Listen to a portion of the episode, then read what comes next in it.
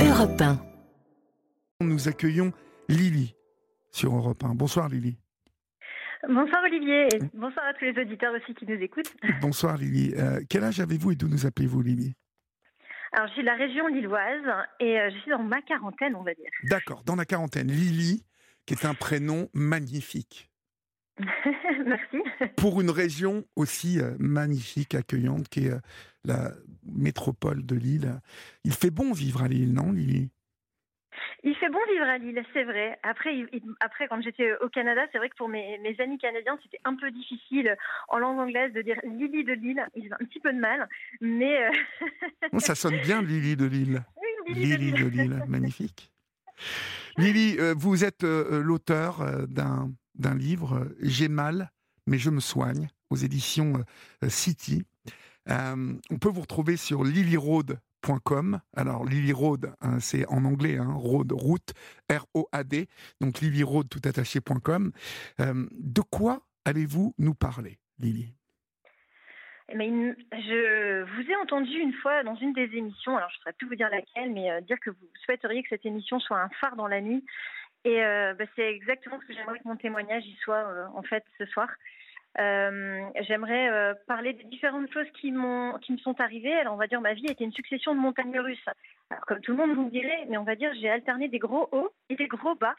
Et malgré tout, à la fin de tout ça, je me dis qu'il n'y avait pas de hasard et que des rendez-vous et que tout ce qui m'est arrivé finalement avait un sens et que c'était pour que je puisse enfin être alignée avec ma mission de vie et que euh, euh, tout, tout ce qui m'est arrivé, alors on va dire euh, que ce soit de l'anorexie, du harcèlement scolaire, les migraines qui m'ont poursuivi, les tendinites qui ont gâché ma vie et la lombalgie chronique qui est devenue bah, le dictateur de mon existence hein, puisqu'elle a complètement bouleversé la façon dont je vivais parce que je vivais un peu à 100 à l'heure, euh, finalement avait un sens. C'est pour que je sois peut-être là avec vous ce soir et puis que je, pour que je puisse raconter mon histoire et donner un message d'espoir, un espoir comme quoi euh, une reconstruction après euh, la douleur chronique est possible et qu'une renaissance finalement est possible à tout âge. Alors, je, vois que vous êtes chanteuse aussi euh, sous le nom de Lily Road et que vous faites en moyenne 300 dates par an. Ça, ça, ces douleurs euh, ont commencé euh, euh, alors que vous étiez déjà chanteuse? Alors, juste, alors je suis, ouais, je suis auteur-compositeur-interprète, donc sur scène, je chante mes propres chansons. Et euh, c'est vrai que je, je faisais énormément de kilomètres. J'ai parcouru euh, toute la France euh, en long, en large et en travers, euh, en rencontrant toujours un, un public euh, à l'écoute et, et heureux de partager ces moments avec moi. Et on va dire que c'est la douleur chronique qui m'a un peu arrêtée en plein en pleine pleine tournée finalement puisque c'est vrai que j'ai commencé à ressentir alors j'ai toujours comme je vous l'ai dit hein, j'ai toujours eu des, des, des, douleurs un peu diffuses euh, auxquelles les médecins ne savaient pas trop quoi c'est pas trop quoi dire en fait. C'est pas trop d'où ça venait. Euh, donc on me disait bon écoutez prenez sur vous hein, voilà on a tous des douleurs. Et euh, on va dire que par contre quand les, lombalgies chroniques donc les douleurs du dos hein, euh, ont commencé à, arriver euh, ça m'a coupé les bras coupé les jambes et euh, c'était pour moi impossible de, continuer à, mener la vie que, j'avais. Euh, les douleurs étaient terribles. Euh, je faisais des analyses etc. On me disait qu'il n'y avait rien alors que moi j'étais vraiment en souffrance dans mon corps. Je, savais montrer les endroits de mon corps qui, me faisaient mal. Et on va dire que oui c'est cette, douleur chronique qui m'a arrêtée. D'accord, cette douleur chronique qui vous a arrêté donc, euh, euh, et que vous avez fini par soigner. euh, Est-ce que vous saviez comment la soigner? Alors, j'ai eu euh, toute une période euh, d'errance thé- thérapeutique, hein, puisque ce, ce défi qui est la douleur chronique, de, nombreuses personnes le vivent au quotidien. on a tous un peu mal au dos, on a tous quelques migraines, euh, etc. Euh, mais quand ça prend des proportions un peu plus, un peu plus grandes, euh, j'avoue qu'il n'y a plus vraiment personne pour nous aider et on se retrouve à euh, chercher des solutions euh, partout, même chez les magnétiseurs, chez les rebuteux. On cherche une dernière petite lueur d'espoir je sors de, trois ans d'enfer. J'ai, pas d'autres mots pour euh, pour les définir. hein. J'ai, touché le fond. Euh, je ne pouvais plus marcher. J'étais euh, alitée. Je ne pouvais euh, plus du tout me, déplacer. Et toujours pareil, on me disait, écoutez, on, ne sait pas d'où ça vient. Alors j'avais j'avais une hernie discale, hein, mais comme tout le monde. Elle a explosé, ce qui a provoqué une paralysie. Donc j'ai été, j'ai été opérée pour ça. Oui. Et après l'opération, le chirurgien me dit écoutez, l'opération est un succès, il n'y a plus rien, votre dos est nickel, il n'y a plus aucun problème. Et moi, j'avais toujours aussi mal, voire plus mal qu'avant. Et là, quand tout le monde vous appelle, vous savez, vous avez des amis qui vous appellent ça y est, t'es opéré, maintenant ça va, tu vas pouvoir reprendre le sport, tu vas pouvoir reprendre ta vie, etc. Moi, j'étais là, mais, non, en fait, je, alors j'ai été opérée parce que j'étais paralysée, pas pour un mal de dos. Et le problème, c'est que j'ai toujours aussi mal au dos. Et c'est là qu'a commencé un, long chemin de croix où j'ai essayé de trouver euh, pourquoi j'avais euh, pourquoi j'avais toujours aussi mal. Le dos, c'est l'enfer. Hein. Euh, Quand vous avez mal au dos, c'est véritablement l'enfer. Mon, mon ah frère, en ce moment, a mal au dos. Il est avocat, donc il passe beaucoup de temps assis. et, et je, il me dit combien il souffre en ce moment, que c'est terrible. C'est terrible et euh, il y a vraiment deux types de, douleurs en fait. Hein, et euh, il y a même trois types de douleurs euh, reconnus par l'OMS. et moi, ce, que, dont je souffrais en fait, c'est ce qu'on appelle les douleurs qui sont anciennement les appelées les douleurs psychosomatiques. Donc ça, ce mot doit vous parler. Hein, on a tous entendu ce mot qui est un peu galvaudé maintenant. Où c'est bah, psychosomatique, c'est dans ta tête en fait. Mais depuis 2022, les neurosciences, elles ont vraiment fait des grandes avancées. Et ces douleurs psychosomatiques ont été rebaptisées en en douleurs neuroplastiques. Et en fait, ce sont toutes les douleurs où euh, le corps médical ne trouve aucune trace de cause organique ou structurelle sur les examens. C'est-à-dire qu'il n'y a rien, hein. les dos sont normaux, euh, la, colonne vertébrale est normale, euh, mais pourtant les, les, personnes ont réellement mal. Donc avant, on disait aux gens, écoutez, c'est dans votre tête, mais maintenant on se rend compte que ce n'est pas dans la tête des patients en fait. Même si en définitive ces douleurs sont créées par le cerveau, elles ne sont pas dans la tête et elles sont réelles pour les personnes qui, qui les ressentent. Et c'est là où euh, le gros souci, Lily, euh, vous m'arrêtez, hein, mais oui, le gros souci pour vous qui avez ce type de douleur chronique, ce sont les tous ces gens qui pensent que vous racontez des bêtises, en fait. Oui, et puis surtout le corps médical qui ne, qui ne sait pas, même ceux qui vous croient. Voilà, même ceux qui vous croient en disant, bah, écoutez, on, vous croit, mais, mais on ne sait pas. Les personnes qui souffrent de fibromyalgie, par exemple, connaissent ça très très bien, puisque elles, ont mal entre guillemets partout et euh, il n'y a rien nulle part. Donc c'est vraiment, euh, c'est vraiment euh, terrible en effet de se sentir seul, puisqu'on a des millions de personnes dans le monde entier et paradoxalement, lorsqu'on souffre, ce qui fut mon cas pendant des années, on se sent tellement seul puisqu'on ne trouve aucune réponse à nos questions. Et c'est là où moi, je me suis repenchée, euh, je suis art thérapeute aussi, diplômée de la fac de médecine, et à l'époque, j'avais écrit un mémoire sur la douleur au bloc opératoire. J'avais été une des premières art thérapeutes au, bloc opératoire du CHU de Lille, donc euh, j'avais mené des études sur ça. Et euh, je me suis repenchée là-dessus. Alors, de une, la douleur, c'est différent de l'étudier quand on la vit soi-même. Hein. alors, clairement, c'est très différent. Et je me suis repenchée là-dessus et j'ai repensé à cette ce côté multifactoriel de la douleur. Et je me suis dit, si ma douleur n'est plus euh, organique, si elle n'est plus euh, dans mon corps, elle est forcément ailleurs, elle vient d'ailleurs. Et je me suis tournée vers euh, l'Australie, où j'ai eu la chance de suivre un, protocole avec l'Université de Macquarie à Sydney, qui justement aborde ces douleurs neuroplastiques. Puis je me suis tournée vers les États-Unis. j'ai eu la chance d'échanger avec des, grands médecins comme le docteur Schubiner, qui est un des précurseurs dans la mind-body medicine. Et euh, je me suis rendu compte qu'en fait, euh, en Europe, souvent, la, médecine occidentale, elle a choisi d'aborder l'esprit et le corps comme deux entités distinctes, en fait. Hein. Donc, selon cette euh, perspective, on va dire, le corps est envisagé comme une machine dont on peut changer les pièces, les réparer, tandis que l'esprit, il est perçu comme une entité indépendante, sans lien intrinsèque avec le, corps. Et donc, cette approche, elle nous a permis, en effet, de faire des, importantes avancées chirurgicales, pharmaceutiques, mais maintenant, euh, l'impact de la vie émotionnelle et spirituelle sur le corps et ses mots a fait que euh, la médecine arrive désormais à ses limites lorsqu'elle lorsqu'elle doit, pardon, lorsqu'elle doit faire face euh, à nos douleurs, aux, douleurs de type euh, neuroplastique. C'est comme un peu, pour vous mettre une image, c'est un pompier qui dirigerait son jet d'eau sur la fumée au lieu de le diriger sur les flammes. Mhm. Donc quand on ne prend pas en compte le corps dans son entité, le problème c'est que on, essaie de guérir des, symptômes, mais sans, sans réellement essayer d'en guérir les causes. Et vous, vous, dites que euh, vous avez fini par réaliser que vous aviez toutes les cartes en main pour euh, euh, guérir, en fait euh, Qu'est-ce que vous avez réalisé, en fait Qu'est-ce que vous aviez en main? Bah, grâce donc aux toutes les études que j'ai faites et notamment les, formations que j'ai faites aux États-Unis et en Australie, je me suis rendu compte que les, neurosciences nous avaient euh, déjà, euh, en plus des approches traditionnelles, hein, je ne suis pas du tout une anti-médecine, au contraire, hein, ce n'est pas euh, magique ce que je vous raconte, c'est neuroscientifique. on a besoin des médecins. J'étais, voilà, heureusement que j'ai été opérée, hein, il n'y a, aucun souci sur ça. Par contre, c'est vrai qu'après, il y a toute une palette d'outils thérapeutiques qui peuvent permettre de reprogrammer le cerveau afin qu'il ne surréagisse plus au moindre stimulus en fait. Euh, chaque réunion au boulot ne doit pas déclencher une migraine. Le fait d'être assis sur euh, la chaise, sa chaise plusieurs heures ne doit pas non plus déclencher euh, des, un, mal de dos, par exemple.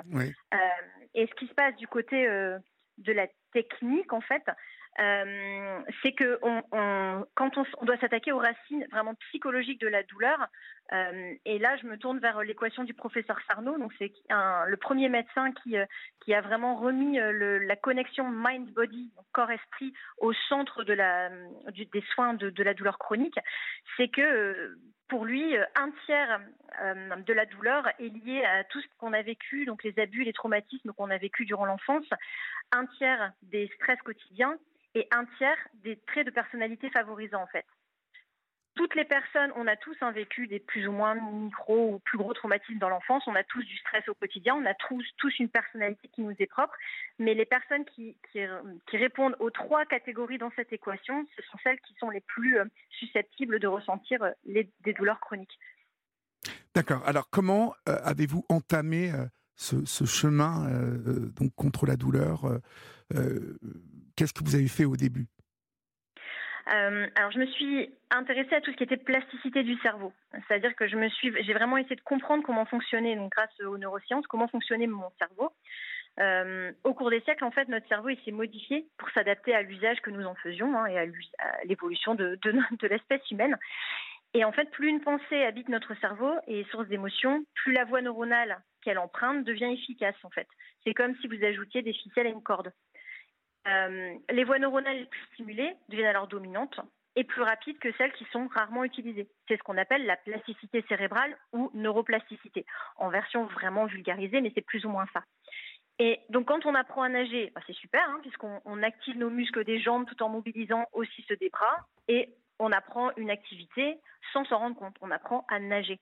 Par contre, apprendre à nager ou à avoir mal, malheureusement, ça fait aucune différence pour notre cerveau. Donc petit à petit, quand notre, notre cerveau a appris à avoir mal ou a eu mal, comme c'était dans mon cas puisque j'avais des douleurs chroniques depuis très très longtemps, ou comme c'est le cas par exemple si vous avez déjà entendu parler de ce qui est les membres fantômes des amputés, euh, ces personnes ont mal alors que le membre, n'est plus, là. Euh, voilà n'est plus là. C'est parce qu'en fait petit à petit une autoroute neuronale de la douleur s'est créée. Et alors même que la blessure est guérie ou qu'il n'y a jamais eu de lésion, le cerveau interprète mal. Donc le cerveau, qui est là pour nous protéger, il hein, ne faut jamais oublier que, le, cerveau, euh, que la douleur est bénéfique. Hein. c'est une réponse psychologique, euh, physiologique pardon, normale, euh, qui est faite pour nous protéger. comme, comme on a, si on se tord la cheville, par exemple, on a mal, on s'arrête de courir, ce qui nous permet de cicatriser beaucoup plus vite. Par contre, dans le cas où le cerveau se trompe, donc fait une erreur d'interprétation, il interprète des signaux normaux, comme par exemple s'asseoir, comme si c'était un danger pour lui. Et au lieu de. Donc il envoie, euh, le, il reçoit des, signaux de danger, et du coup il va générer des réponses de douleur, puisque lui il a eu une, une interprétation de type peur. Et ce cercle vicieux, malheureusement, au plus on a mal, et eh bien au plus on a mal. À ça vient s'ajouter les traumatismes qu'on a pu avoir euh, dans, l'enfance ou euh, qu'on vit encore sur le moment. Et vous mélangez tout ça, et vous avez un cercle vicieux de la douleur dont il est impossible de sortir sans s'attaquer finalement aux différentes composantes. C'est-à-dire tout d'abord euh, essayer de faire face à tous notre, nos traumatismes euh, d'enfance. Donc c'est ce que j'ai essayé de faire par différents outils, notamment l'art thérapie à laquelle j'étais formée, l'écriture expressive à laquelle j'étais formée aussi. Euh, donc ça veut dire accepter de, de faire face finalement à, aux choses qu'on n'a peut-être pas voulu voir jusque-là. Moi, j'étais en, burn-out complet, mais je, ne voulais pas, je voulais pas le voir. Euh, et mon cerveau m'a dit, écoute, tu vas, tu vas te rendre compte que là, tu n'es pas aligné euh, avec ton, avec ta mission de vie. Tu n'es pas à ta place. Tu ne fais pas ce que tu as envie de faire. Euh, j'étais en, burn-out complet avec euh, une, petite fille qui, ne dormait pas. J'étais toute seule avec elle. Je gérais le lendemain le, travail. J'y allais. J'avais même pas dormi depuis deux trois jours. Ça m'arrivait de ne pas dormir et d'y aller directement. J'étais vraiment, comme on dit vulgairement, au bout du rouleau. Et mon corps m'a dit stop, stop. Tu vas et, c'est là où parfois les gens parlent de douleur projetée en fait. C'est qu'il m'a en me, en me paralysant, en me provoquant ces douleurs de dos, il m'a aussi empêché d'avancer finalement. Mais quand on ne peut plus avancer, eh ben on est obligé de se, de se regarder et euh, de penser psychologique en fait. Et c'est, j'ai dû affronter euh, tout ce qui me consumait de l'intérieur, donc toutes les rancœurs, les tristesses, les colères, tout ce que j'avais emmagasiné, puisque le corps n'oublie rien. J'étais obligée de me pencher dessus. Donc ça, c'était la mhm. première clé. Donc c'était comprendre les causes des douleurs avec de l'éducation thérapeutique, et avec euh, tout ce qui était euh, euh, les outils permettant de se libérer d'un état d'alerte chronique permanent. Ensuite, travailler sur le body, donc sur le corps, c'est-à-dire mhm. accepter que la douleur ne soit pas dangereuse en fait.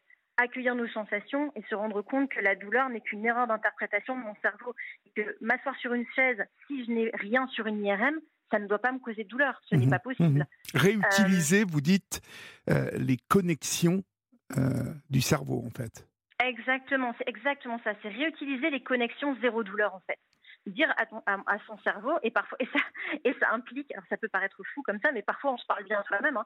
Je parlais à mon cerveau. Je lui disais non, là quand, j'ai repris euh, euh, le yoga par exemple, je l'ai repris petit à petit. Hein. J'ai commencé avec du yoga sur chaise par exemple, euh, mais j'allais tous les jours un petit peu plus loin en me disant tu peux, tu ne te fais pas mal puisqu'il n'y a a rien, il n'y a rien, il n'y a rien. Et à force de, c'est vraiment convaincre son cerveau en fait, lui dire que non, tu, peux, tu peux marcher, tu peux faire du yoga, tu peux faire tout ça. Et ça, c'est vraiment la troisième, en effet, comme, comme tu, vous venez de le dire très justement, euh, c'est le côté connection, c'est euh, s'apaiser et, euh, et, remettre en route, reprendre une vie normale finalement. Oui, mais comment, comment réutiliser ces, ces, voies neuronales en, en fait pour arriver à du zéro douleur? Euh, alors, au départ, moi, je suis partie un petit peu dans tous les sens euh, parce que j'avais justement découvert énormément de livres, alors majoritairement aux États-Unis et en Australie, qui en parlaient. Euh, mais je me suis rendu compte que au plus j'essayais de guérir, au plus j'avais mal. Et c'est normal puisque je mettais finalement mon cerveau en état d'alerte permanent puisque je pensais à ça jour et nuit. C'était devenu mon unique but, c'était guérir, c'était me, me, me lever et ne plus avoir mal. Euh, et donc j'ai commencé à formaliser euh, ce que j'ai appelé la méthode MBC. Euh, j'ai mis sur papier en fait des. Je me suis fait un programme. Comment je ferais Alors j'ai couru des marathons, donc j'ai eu l'habitude d'avoir des programmes d'entraînement. Et je me suis dit, ben programme d'entraînement pour courir ou programme d'entraînement pour ne plus avoir mal, ça va être la même chose. Donc je me suis fait des programmes en trois parties tous les jours qui me prenaient à peu près 30-35 euh, minutes où je faisais donc euh, les, les, choses que je vous ai évoquées, c'est-à-dire je faisais de l'éducation thérapeutique, donc je me renseignais, je formalisais. Ensuite je faisais de l'écriture expressive, c'est-à-dire que je mettais sur le papier pour laisser sur le papier euh, tout ce qui tout ce qui était intérieurement et qui me consumait, qui me rongeait en fait de l'intérieur. Et euh, je me suis mis un petit programme, euh, donc comme je suis professeur de yoga et de méditation, euh, je me suis remis en mouvement petit à petit grâce au yoga et grâce à la marche. Et la combinaison des trois, donc pendant à peu près 45 jours, donc petit à petit, je, je m'accrochais aux, aux, petites victoires. Et, et un jour, bah, je me suis rendu compte que finalement, je, je m'en étais sortie et, et, depuis, je n'ai plus jamais eu mal. Alors pendant la période, par contre, c'était pas c'est pas la vie est un long fleuve tranquille. Hein. C'est-à-dire que j'ai eu pas mal de rechutes, j'ai eu beaucoup de doutes, des moments où je me disais, euh, mais enfin, j'avais envie de tout envoyer balader en me disant que ça marchait pas. Mais finalement, en, m'accrochant euh, et en, vraiment ce que j'avais lu, j'avais lu tellement de témoignages euh, de personnes pour qui ce, type de, thérapie mind body avait fonctionné, et je me suis dit, il n'y a pas de raison que ça fonctionne pas pour moi. Il n'y a rien sur mes radios, il n'y a plus rien sur mes radios. Donc je me suis vraiment, je me suis vraiment façonné un programme euh, en, voilà 45 jours, trois parties par jour, une partie mind, une partie body, une partie connection. Et, euh, et c'est ce que je. Ben maintenant, je suis devenue euh, psychopraticienne en plus de mon métier d'art thérapeute, et c'est ce que je propose de faire avec les personnes que, j'aide. Et, et j'avoue que c'est maintenant, je suis vraiment heureuse parce que je me dis toutes les épreuves. Paul Éluard disait qu'il n'y a pas de hasard que des rendez-vous. Peut-être que c'était mon rendez-vous en fait, de devoir justement profiter du fait que je, parle anglais pour pouvoir importer tout ça en France et, qu'enfin on parle des douleurs psychosomatiques sans honte en fait. Qu'on puisse dire j'ai des douleurs psychosomatiques sans qu'on réponde aux gens oh, bah, c'est dans ta tête, hein, prends-toi en main, ça va aller mieux. Hein. oui, oui, Ça c'est tellement insupportable. voilà, si vous insupportable. votre, c'était votre, votre frère, c'est ça? Oui, oui. Mon frère oui, votre frère, voilà, il doit l'entendre, voilà, il doit l'entendre tous les jours. Bah, prends-toi en main. là, là, ça fait, ça fait une semaine qu'il est, qu'il est pas bien. Il n'a pas tout le temps, enfin, il ne souffre pas de, de, enfin, de ce dont vous souffriez, mais euh, il y a, y a ce mal au dos euh, qui, est, qui, est très puissant. Euh, et, je pense que, que, réinvestir les voies neuronales, comme vous le dites, en tout cas, c'est la méthode dont vous parlez, aide à combattre toutes sortes de, de douleurs. Je pense que ça s'applique à, à toute douleur, non? Ah oui, ça s'applique à tout. Oui, ça s'applique à tout. Il y a énormément de, énormément de, de, pathologies qui peuvent être, qui peuvent être soignées par ce, par cette technique. Et notamment, moi, j'ai aussi, euh, j'ai compris en fait. Euh, j'ai vraiment compris les mécanismes et la façon dont le cerveau fonctionnait avec la douleur lorsque je me suis repenchée aussi sur ce que j'avais vécu avec l'anorexie. Parce que je me suis rendu compte que finalement, euh, quand on est anorexique, comme c'était mon cas, euh, alors moi, c'était à cause du harcèlement scolaire. Hein. Donc en gros, c'était, euh, comme on pourrait dire, un suicide un peu voilà, inconscient. Euh, je voyais plus vraiment pourquoi, pourquoi j'existais. et donc petit à petit, je, bah voilà, j'ai, arrêté de manger, je me suis renfermée sur moi-même, etc. Et jusqu'à ne même plus ressentir la faim. En fait, quand on est anorexique, on, ne ressent, je ne ressentais même plus la faim. Donc un signal naturel biologique tel que la faim, on réussit à ne plus le ressentir, on réussit à le couper complètement. Et je me suis dit, ce signal de peur et donc de douleur que m'envoie le cerveau, si c'est le même principe, si finalement il n'y a rien dans mon corps, je dois pouvoir le couper aussi, puisque je l'ai déjà fait une fois avec l'anorexie. Donc c'est possible, en effet, le cerveau est plastique. Et ça, ça m'a vraiment fini de me convaincre que, euh, euh, que, j'allais m'en sortir en fait. C'est vraiment en repensant, en repensant à tout ça, j'ai vraiment euh, j'ai vraiment pris confiance en la méthode. En me disant, je l'avais déjà fait une fois, couper, couper des signaux du cerveau, je l'avais déjà fait en fait. Quand, avez-vous commencé à, ressentir que cette méthode euh, portait ses fruits? C'est difficile à dire. Je ne sais pas si je m'en suis rendu compte pendant le processus, parce que pendant le processus, j'étais tellement focalisée sur sur le court terme, donc je me rendais, je me rendais pas forcément compte, euh, mais je m'en suis rendu compte a posteriori, et euh, je pense que je m'en rends compte euh, de plus en plus tous les jours quand j'ai des gens qui viennent me, parler, là je suis en dédicace un peu partout en France pour, mon livre, les gens viennent me raconter leur histoire. Et, quand je leur explique un petit peu tout ce qui m'est arrivé, par où je suis passée, ils sont tellement étonnés de me voir là et ils me disent mais vous en êtes sorti et vous avez plus mal parce que moi c'est impossible, je pourrais pas rester faire ce que vous faites, etc. Et je pense que c'est maintenant, maintenant que je le réalise vraiment en fait. C'est a posteriori. Je pense que quand j'étais dedans, je m'en, je m'en rendais pas compte. Et je pense aussi que c'est quand euh, parce que du coup donc j'avais formalisé cette méthode. Alors au départ je m'étais dit je vais faire un petit site internet Finalement, après, je me suis dit, bah, je vais faire un PDF que je vais distribuer. Finalement, le PDF a fait 400 pages, donc euh, c'était un gros PDF. Et je me suis dit, pourquoi pas euh, l'envoyer quand même à des maisons d'édition Peut-être qu'une serait euh, intéressée par mon, par mon travail. Et quand j'ai, donc je l'ai, je l'ai envoyé à, Frédéric Veil, que je connaissais d'avant, qui, qui, est un journaliste, et qui me rappelle en disant, mais écoute, tu sais, moi, je, je, suis aussi, je travaille dans une maison d'édition, tu devrais m'envoyer ton, je voudrais m'envoyer ce que tu as fait et puis, et puis je te recontacterai.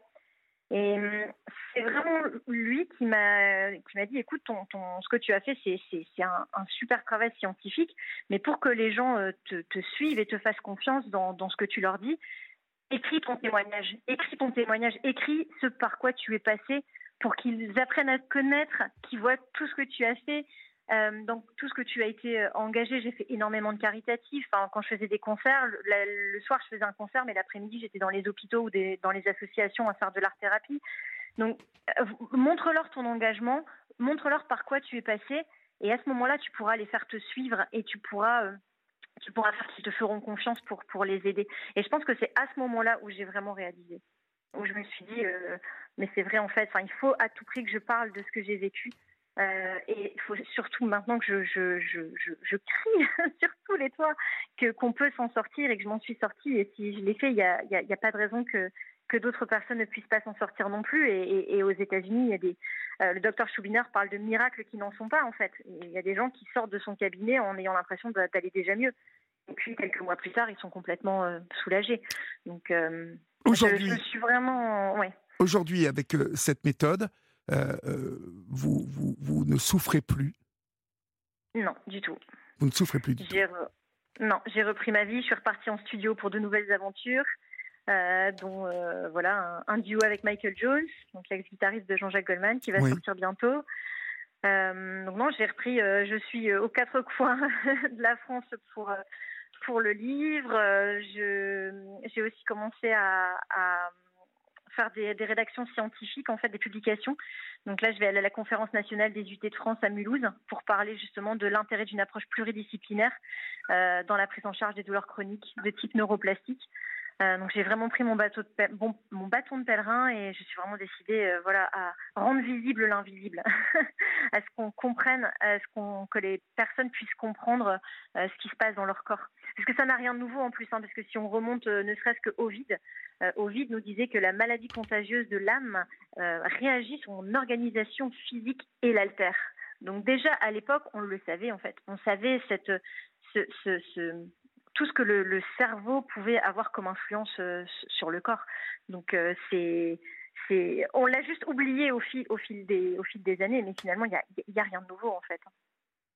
Non, il n'y a rien de nouveau, mais enfin c'est quand même c'est quand même fantastique de de, de pouvoir arriver tout simplement euh, comme vous l'avez fait en, s'écoutant finalement, en apprenant en apprenant de son corps, en fait, en, connaissant mieux son corps, euh, que, vous avez euh, tout de même euh, retrouvé une nouvelle vie. Oui, c'est merveilleux, et, mais je pense que le, public, les gens qui m'ont suivi depuis toujours on the road, m'ont beaucoup aidé à le faire. Parce que finalement, j'ai toujours écrit des, j'ai écrit des chansons depuis quasiment toujours. J'ai plus de 70 chansons à la. Euh, j'ai toujours cru que j'écrivais sur les autres, sur les malheurs et les douleurs des autres. Et finalement, je me suis rendu compte qu'en les écoutant, je projetais aussi moi mes propres, mes propres mots, euh, avec grâce aux mots finalement. Les mots de mes chansons euh, portaient mes mots MAUX. Et finalement, pour moi, c'est par hasard si c'est le jour où je m'arrête justement de tourner, je m'arrête de, de, faire ce qui est ce que j'aime le plus au monde, c'est-à-dire être au contact des gens, que ce soit dans l'art-thérapie ou que ce soit sur scène euh, pour chanter mes chansons, que euh, ce soit à ce moment-là que j'ai eu les, pires douleurs finalement, parce que je ne, n'extériorisais plus et finalement, bah, comme mon corps euh, emmagasinait tous mes stress, emmagasinait tous les traumatismes que j'avais pu avoir. Et j'ai eu, j'ai aussi eu de, tels modèles de résilience en fait sur la route que euh, même si j'étais euh, j'étais j'étais vraiment j'étais j'étais paralysée je, hurlais toute la nuit enfin c'était c'était vraiment catastrophique. J'étais sous les doses d'opium euh, les, les plus les plus hautes on pouvait plus rien me donner je, je, je, souffrais le martyr. Mais c'est vrai qu'au fond de moi je gardais toujours quand même certaines images et notamment une image d'une d'une maman euh, que j'ai rencontré en fait lors d'une de mes après-midi à, l'hôpital. Euh, et qui me qui me parlait euh, de, sa vie. Elle était en, elle avait un cancer en phase terminale. Et elle me disait, vous savez, et j'en suis, je, de toute façon, je, je, pense que toute ma vie, quand je raconterai cette histoire, je serais émue. Mais elle me disait, vous savez, la seule chose que j'aimerais là, c'est savoir que quand je vais partir, tout va aller bien en fait, que mes enfants, que mon conjoint poursuivra sa vie, euh, et qu'il trouvera quelqu'un de bien, quelqu'un de bien pour mes enfants, quelqu'un de bien pour lui, et qu'ils qui, seront heureux, même si je ne suis plus là, parce que finalement je serai là, je suis là, je serai toujours là à travers mes enfants, à travers l'héritage que j'ai laissé. Et c'est une chanson que j'ai écrite qui s'appelle Apologie. Et, euh, euh, toutes, ces, personnes que, que j'ai rencontrées, elles, m'ont donné de tels modèles. En fait, quand on passe autant de temps que moi dans les hôpitaux, dans les associations, malgré ce qui, malgré ce qui m'arrivait, je me disais, tu peux pas, tu peux pas abandonner en fait. Euh, tu peux pas abandonner, ne jamais jamais renoncer. C'était mon, c'était mon, my motto, comme on dit en anglais, mon, slogan, euh, ne jamais, jamais renoncer. S'il y a une lueur d'espoir encore, je devais la saisir et je devais tout faire pour m'en sortir. Parce que j'avais, j'avais cette impression que je devais, euh, je devais faire quelque chose avec, que euh, cette, cette, cette, ce, ce, que je vivais, ces épreuves que je vivais, elles avaient peut-être un sens bizarrement. et et euh, je sais pas, alors c'est pas mystique, hein, c'est pas tout ça, je vous parle pas. Je, je, ne, je, je ne vous, je ne vous entends pas comme une mystique du tout, euh, parce que euh, rien, rien de ce que vous racontez n'est mystique. Hein. Il, faut bien que, il faut bien que celles et ceux qui nous écoutent saisissent le sens de vos propos. Il n'y a rien de mystique du tout. Il y a au contraire quelque chose de très concret, c'est la connaissance, une meilleure connaissance de vous-même. Mm, oui, et puis c'est un engagement vraiment que j'avais et je. C'est pour moi, c'est pas des coïncidences que dix ans plus tard, après avoir fait un mémoire sur la douleur, ça m'arrive à moi et finalement, je comprends ce que j'ai écrit sur le papier dix ans avant, en fait. Vous mhm. savez, quand vous mhm. avez, euh, le, dans les, si j'avais été dans une bande dessinée à ce moment-là, j'aurais la petite ampoule qui s'allume au-dessus de ma tête, mhm. à me dire, mais, mais je comprends en fait vraiment, je, je, je comprends foncièrement euh, ce qui m'arrive et je, et je comprends comment je vais pouvoir m'en sortir. Et, euh, et j'ai toujours eu aussi, on va dire, j'ai un peu une autre devise qui est euh, de me dire euh, vis tes rêves au lieu de rêver ta vie. Et j'ai toujours, euh, j'ai toujours un peu fonctionné comme ça. Il m'est arrivé des tas de choses, des tas d'aventures que je, raconte dans le livre, où parce que j'ai cru, et je n'ai surtout pas cru à ce qu'on me disait. et quand les médecins, certains médecins, pas tous, mais certains médecins me disaient, madame, il n'y a rien à faire, il n'y a rien à faire. J'ai refusé de les entendre à ce moment-là, en me disant, y a-t-il quelque chose d'organique, y a-t-il quelque chose de structurel? Ai-je un problème? Je n'ai pas de problème? Non, alors je vais m'en sortir. Et j'ai vraiment toujours gardé en moi cette certitude de me dire, s'il n'y a pas de problème physique, alors je vais m'en sortir. Et, euh, par exemple, une autre, une autre bonne nouvelle qui vient de m'arriver euh, euh, récemment, c'est que, pareil, on m'avait dit, oh là là, tu sais, oui, bah, tu as sorti un livre en France, c'est bien, mais moi, mon rêve, c'était de pouvoir, puisque j'ai, forcément, j'ai vécu au Canada, j'ai vécu aux États-Unis, donc j'ai énormément de mes amis qui m'ont dit, oh là, tu sors un livre, on, a, on vient de pouvoir le lire. Et euh, je me suis dit, allez, il faut que j'arrive à trouver un éditeur aux États-Unis. Et pareil, je n'ai écouté euh, personne. je n'ai pas écouté euh, les empêcheurs de tourner en rond qui te disent, mais non, mais de toute façon, c'est impossible. Tu ne trouveras personne pour t'éditer. J'ai contacté pas mal d'éditeurs aux États-Unis, au Canada. Et puis le 1er janvier de cette année, le premier mail que je lis, hein, le premier mail que j'ouvre, au 1er janvier 2024, il vient de New York et d'une maison d'édition qui souhaite qu'on échange par visioconférence sur la possibilité de, travailler ensemble. Et euh, alors là, je me dis, oula, l'année 2024 va s'annoncer euh, pleine de surprises.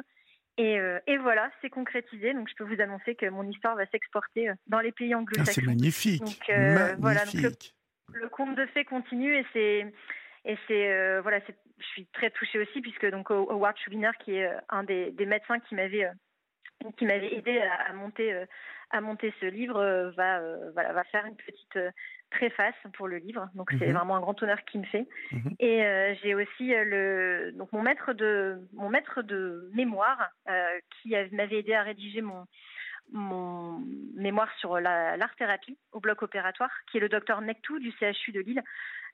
Lui-même aussi a fait une autre préface. Donc je suis encadrée par deux médecins qui, euh, qui soutiennent mon travail et qui essayent. Là, j'essaye actuellement de, de, faire une thèse. Je voudrais bien faire un doctorat sur euh, sur tout ce que j'ai sur tout ce que j'ai monté pour pouvoir vraiment avoir les, les, les, études derrière et pour pouvoir en faire encore quelque chose de, de, plus important et pouvoir encore porter ma parole un peu plus loin que ce que je ne le fais à l'heure actuelle.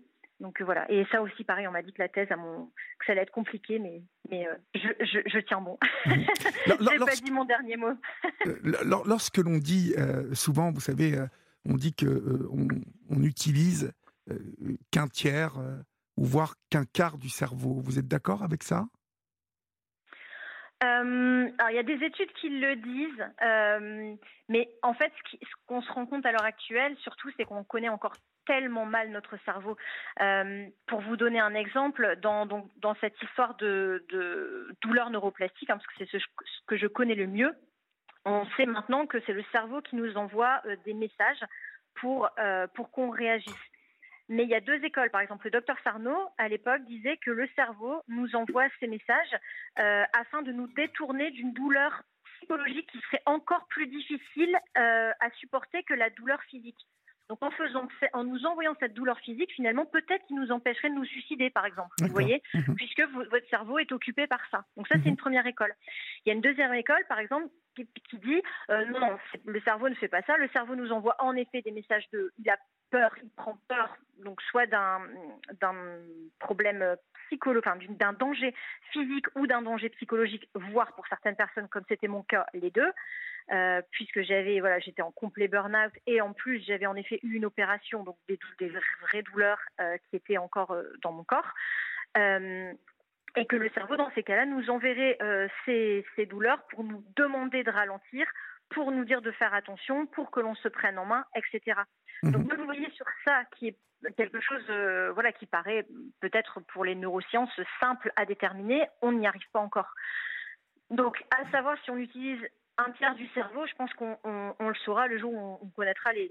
On, le saura un jour. On le saura un jour, mais là, euh, voilà. Très bien, Lily. Lily de Lille. Euh, Lily, euh, vous avez écrit donc J'ai mal, mais je me soigne au City Édition.